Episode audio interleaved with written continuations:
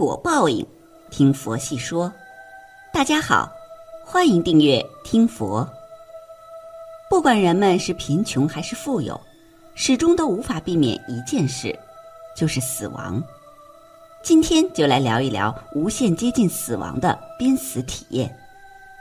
一九五四年出生在日本的木内鹤彦，是一位天文学家，同时也是一位无神论者。他坚定地认为世界是由物质组成的，人死后一切都会消失，所以灵魂是不存在的。但是在他二十三岁的时候，发生了一件离奇的事情，让他彻底相信死后的世界是存在的。一九七七年的一天，二十三岁的木内鹤彦突然晕倒，被家人送到了医院。本来家人以为木内鹤彦只是劳累过度，没什么大的问题。可是经过抢救以后，最终医生宣布了木内鹤彦的死亡。不过让所有人都没想到的是，木内鹤彦在被医生宣布死亡的四十分钟后，竟然奇迹般的苏醒了过来。醒来后的木内鹤彦第一件事情就是激动的向大家讲述着他这四十分钟的离奇经历。木内说，在死亡的一瞬间，他竟然来到了一片乌黑的地方，四周都是无穷无尽的黑暗。惊慌失措的他，就四处走动查看。走着走着，就看到了一处亮光，于是便向着亮光跑了过去。但是当他到达后，才发现所谓的亮光其实是一个隧道。于是他小心翼翼地走进了隧道，没想到竟然瞬间穿越到了一个鸟语花香的世界。在那里，他感受到了前所未有的安全和舒适。木内说，在那个世界里，他能清楚地感受到脚下踩过的青草和微风划过脸庞的感觉。在那一刻，他感觉似乎那个世界才是真实的。随后，在一处河滩上，他看到了五个穿着白色衣服的人，其中有一个人还问他：“你为什么来这里？”但当时他脑子一片混乱，自己也不知道为什么会来到这里，所以就没有回答上来。不过，就在他迟疑的片刻间，这五个人将他带到了一座大山前。在这里，他见到了自己已经去世但是从未谋面的姑姑。但是，正在他疑惑为什么会见到姑姑的时候，突然就回到了自己身体里。当他睁开眼睛后，他看到父母正焦急地看着自己，而且在那一刻，他清楚地感受到了心脏的跳动。不过没一会儿，他就渐渐的感受不到心脏的跳动了，也感受不到自己的呼吸了。但是他还能清楚的看到母亲哭红的双眼，也能听到母亲对自己的呼唤。他想开口安慰母亲，却发现母亲根本听不到他的声音。于是他便坐了起来，打算离近点儿。可是当他坐起来以后，发现母亲的眼光并不在他的身上，还是盯着床上看。于是他下意识的回头看去，竟然看到了自己。直到那一刻，他才意识到自己已经死了。后来木内看到母亲正在给姐姐打电话通知自己的死讯，于是他想到了姐姐，没想到瞬间就出现在了姐姐的身边。这时候姐夫正开车带着两个姐姐赶往医院，而他就坐在两个姐姐中间，并且还能清楚的听到他们的谈话内容。就在这时，木内和彦意识到他竟然穿越了，并且是利用意识进行的穿越。那么也就意味着时空和空间是不存在的。于是，为了验证自己的想法，木内尝试穿越到小时候，寻求一个始终都无法理解的答案。在木内小的时候，有一次和姐姐在小溪边玩耍的时候，突然就听到了有人喊危险。抬头一看，一块大石头正在从上坡上滚落下来，于是他一把推开了身边的姐姐，自己也摔了一跤，姐弟俩就这样躲过了一劫。之后，木内就一直纳闷，那天到底是谁喊的呢？于是这次他打算穿越到小时候，在旁边看看到底是谁喊的危险。没想到他刚穿越到小时候，就看到一块大石头从山坡上滚了下来。而自己和姐姐还在玩耍，丝毫没有意识到危险。于是情急之下，他大声的喊道：“危险！”在看到小时候的自己和姐姐脱离危险后，他才意识到，小时候听到的那句危险，就是自己喊的，是自己救下了自己。但是木内想到，这一切究竟是幻觉，还是自己真的穿越了？于是这次他打算留下证据，证明自己真的穿越了。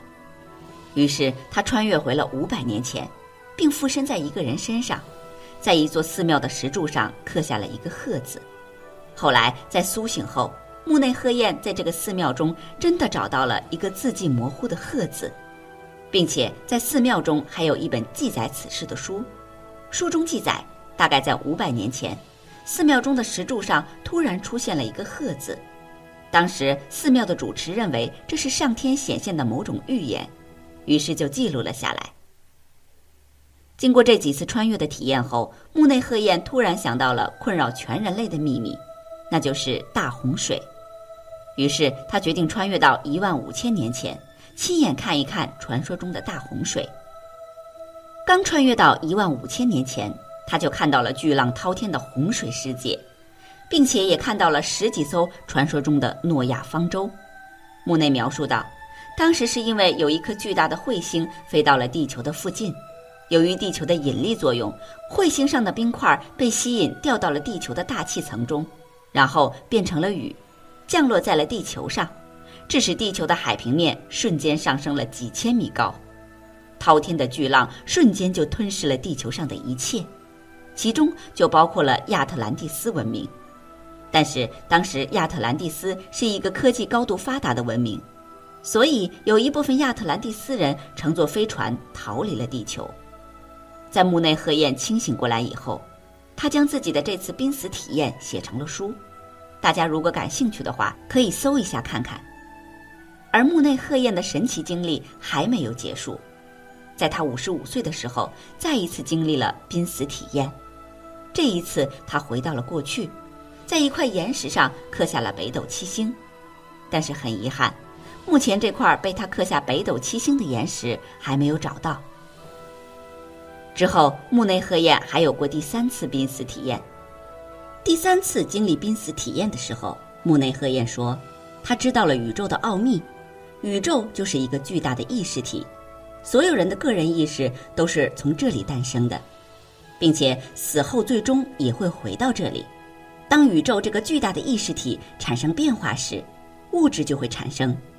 宇宙中所有的物质都来自意识的变化。根据木内鹤彦的描述，人类已经经历了三次大的毁灭。”前三次都发生在史前人类的时候，第四次大灾难会发生在二零二二年，也就是瘟疫来临。不管人是否相信，世间的一切都是由神安排的，包括灾难，包括人的生死。人的德行高，灾难就少；人心不古，自私自利，灾难自然就多。这个法则不仅适用于中国，也适用于全世界。重大疫情如此频发，与人类道德急剧下滑密切相关。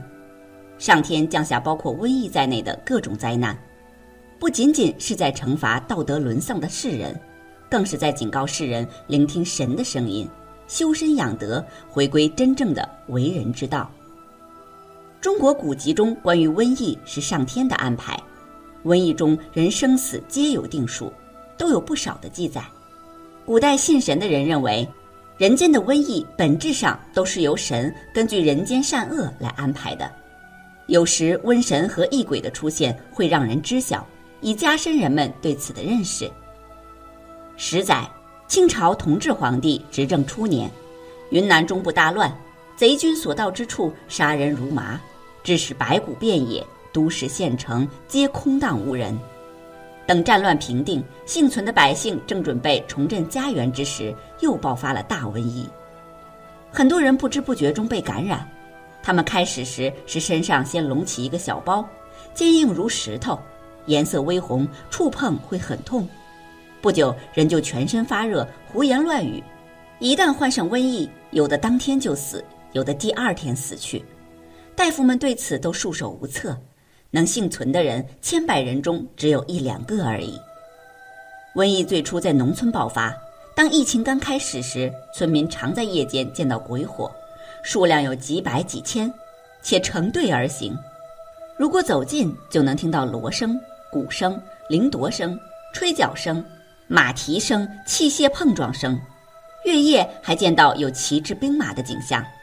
此外，还有一件怪事是，往往有人忽然倒地，就像酣睡的人，第二天才醒来。醒后说有兵马经过，被抓去搬送物品，从某个地方赶回来。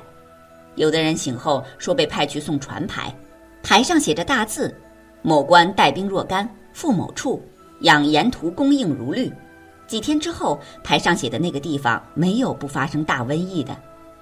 瘟疫很快从农村蔓延到城市。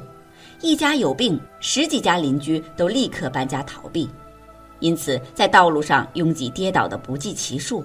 但是搬走依然无法幸免，有的全家都死光了。有人少的小村落，村民全部病死，绝无人迹。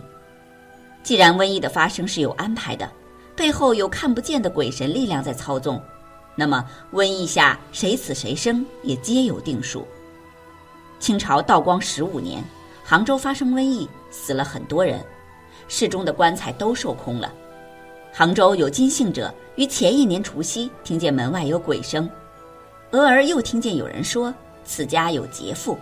第二天大年初一打开门，见墙上画一大红圈，金某很诧异，以为是儿童胡闹，也没放在心上。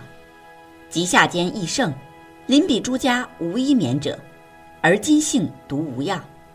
始悟除夕红圈，乃鬼神为之以识别也。金家的杰父姓钱，是金子梅都转的伯母，守节已经三十多年了。守节孝父从来都为鬼神敬佩，正是其所积累的功德，才使一家免于灾祸。清代学者朱梅书在《埋幽集》里也记述了一地发生瘟疫时的情况：常有一家数十人，合门相诊结死者。偶触其气，必死。有个书生名叫王玉溪，拜陈君山为师。陈君山家染疫，父子妻奴五人一夜死，亲邻无人敢窥其门。王玉溪毅然说：“怎么能坐视老师一家连尸骨都无人埋葬？”于是进得屋去，将死者一一观殓之。最后才发现有个尚在襁褓的孩子，犹略有微息。王玉溪将他抱出，找到医生救回一命，而王玉溪也平安无事。看来善良大义之人，瘟疫也是会绕过的。如果真的如史籍中所记载的，瘟疫的发生皆有定数，在瘟疫肆虐的当下，人需要真正的仰望上天，反思自我，并做好必要的防疫措施，才能找到瘟疫的根本原因，躲避灾祸。本期节目到这里就结束了，想看更多精彩内容，记得订阅点赞，我们下期不见不散。